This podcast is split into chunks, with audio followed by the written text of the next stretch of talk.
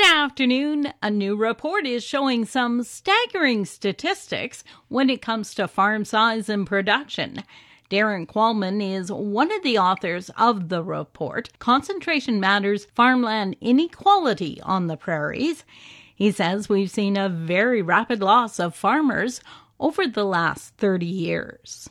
Farms are trying to cover more acres in order to, to make a, a family living. The, the margins used to be much wider. You could support a family on uh, a couple of sections. Uh, now you might need uh, five or ten times that amount. So, yeah, the, the margins are, are small, so people are trying to fill in by covering more acres. According to the report, as compared to 1976, we've seen half the farmers pushed off the land.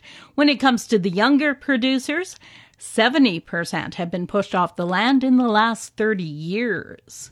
Statistics Canada says farm cash receipts for Canadian farmers totaled $51.6 billion over the first three quarters of 2020.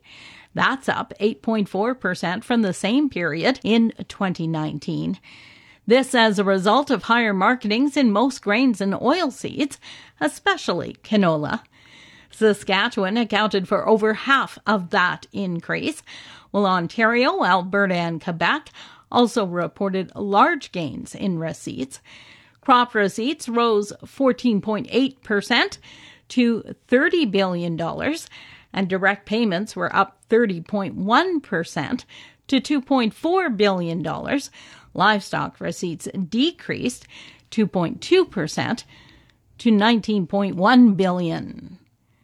Farm and Food Care Saskatchewan holding its annual conference this afternoon.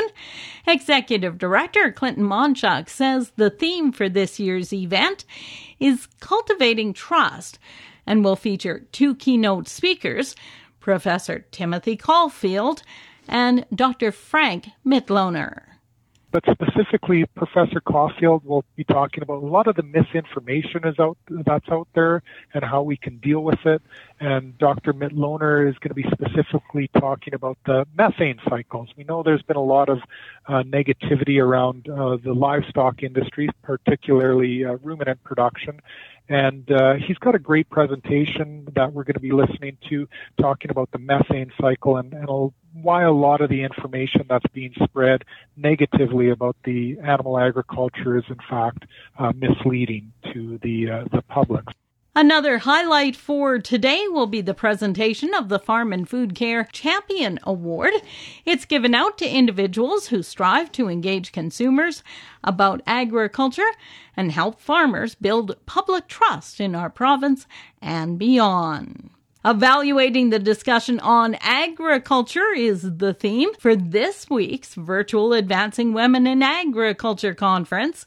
Shelby Corey says trying to find a balance between career, family, community, and life on the farm can be a challenge.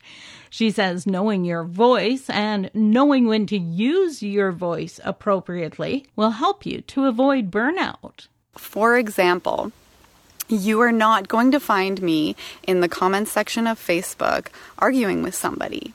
But instead, I created my own online beef business so that I could connect with consumers and have an audience that actually wants to listen to what I have to say so that I can share the story of agriculture. She says it's also important to know your passion, adding that for her, Everything in life comes back to her passion about agriculture. For Golden West, I'm Glendalee Allen Vossler.